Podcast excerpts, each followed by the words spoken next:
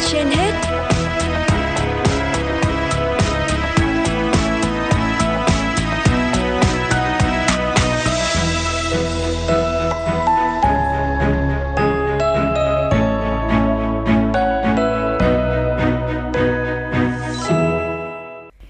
Quang Minh và Thanh Hiền, xin chào quý thính giả đang nghe chương trình Sức khỏe trên hết của Đài Phát thanh và Truyền hình Hà Nội. Thưa quý vị các bạn, mới đây Bệnh viện Đồng Nai 2 vừa cấp cứu thành công bệnh nhân bị ngộ độc chất gây tê cục bộ. Sau khi bệnh nhân thực hiện gây tê điều trị chai lì lòng bàn chân, theo các bác sĩ, ngộ độc thuốc tê xảy ra khi dùng liều cao để gây tê tại chỗ trên những đối tượng nguy cơ như lớn tuổi, suy thận, suy gan, mang thai. Triệu chứng ngộ độc bao gồm các dấu thần kinh trung ương như kích thích, lo lắng, co giật, hôn mê và triệu chứng tim mạch, nhịp nhanh, tụt huyết áp, nặng hơn có thể gây ngưng hô hấp tuần hoàn tử vong. Bệnh hiếm xảy ra, nhưng việc sử dụng thuốc cần dùng liều tối thiểu, giảm liều trên người có yếu tố nguy cơ và khi có bất kỳ dấu hiệu bất thường khi sử dụng nào cần thông báo ngay cho nhân viên y tế để có hướng xử lý kịp thời. Trước đó, một số bệnh nhân cũng bị ngộ độc do thuốc gây tê khi làm đẹp dẫn đến biến chứng thậm chí tử vong. Thuốc gây tê đã được sử dụng rộng rãi trong các bệnh viện, phòng khám, trạm y tế, giúp người bệnh giảm đau khi phẫu thuật, thủ thuật, can thiệp sinh nở. Vì thế, khi nghe thông tin về những trường hợp tai biến do thuốc gây tê, không ít người bệnh và người nhà bệnh nhân hoang mang và lo lắng. Gây tê mà để sinh ra cái tử vong, tôi cũng thấy là hoang mang chứ. Từ trước là chưa nghe thấy là cái trường hợp gây tê mà có thể tử vong. Còn gây mê là có nghe thấy rồi. Không may mà nó xảy ra như thế thì cũng sợ mình có người nhà đau răng hay là có một cái u cái nhọt nào đấy ta gây tê mà dẫn đến mà chết người thì rất là nguy hiểm.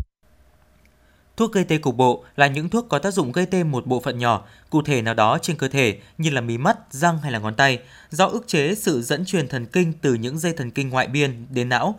Vì vậy, thuốc chỉ làm mất cảm giác đau nhưng không làm mất ý thức và thời gian tác dụng thường chỉ kéo dài trong vài giờ. Thuốc thường được trình bày ở dạng thuốc tiêm, thuốc xịt, thuốc dùng ngoài như là kem và mỡ. Theo các bác sĩ, thuốc gây tê cục bộ thường được sử dụng trong những phẫu thuật nhỏ của phẫu thuật thẩm mỹ, nha khoa và nhãn khoa. Thuốc tuy tương đối an toàn, nhưng trong một số ít trường hợp có thể gây ra những tai biến như rối loạn nhịp tim, suy hô hấp, dị ứng với thuốc, thậm chí dẫn tới tử vong. Tiến sĩ Phạm Thanh Hà, Phó Giám đốc Bệnh viện Răng Hàm Mặt Trung ương Hà Nội cho biết. Phản ứng nặng nhất tôi là sốc phản vệ.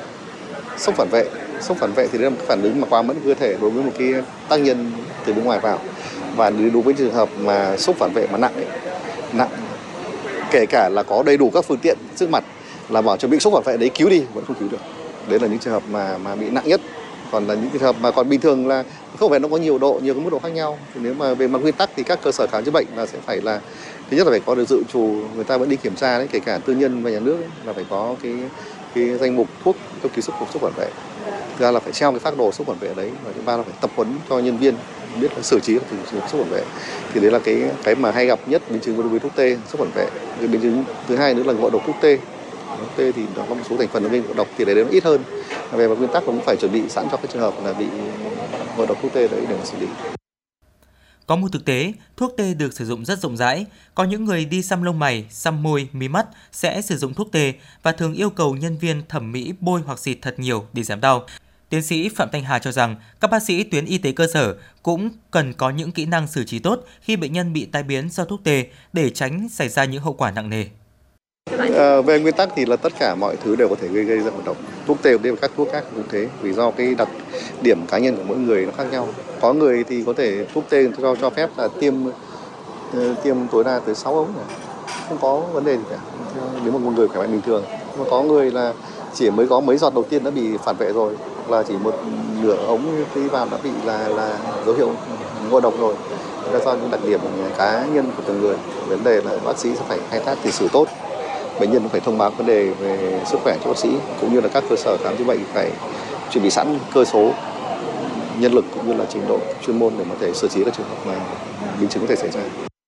Các bác sĩ cũng cho biết không sử dụng thuốc tê gây cục bộ với bệnh nhân có cơ địa dị ứng với thành phần của thuốc. Thuốc tê gây cục bộ có thể gây ra những tác dụng phụ như tê lưỡi, chóng mặt, mờ mắt, co giật hay viêm da dị ứng hay những tai biến khác đe dọa đến tính mạng. Khi xuất hiện những triệu chứng này, cần nhanh chóng đưa người bệnh đến cơ sở y tế gần nhất để cấp cứu và điều trị kịp thời.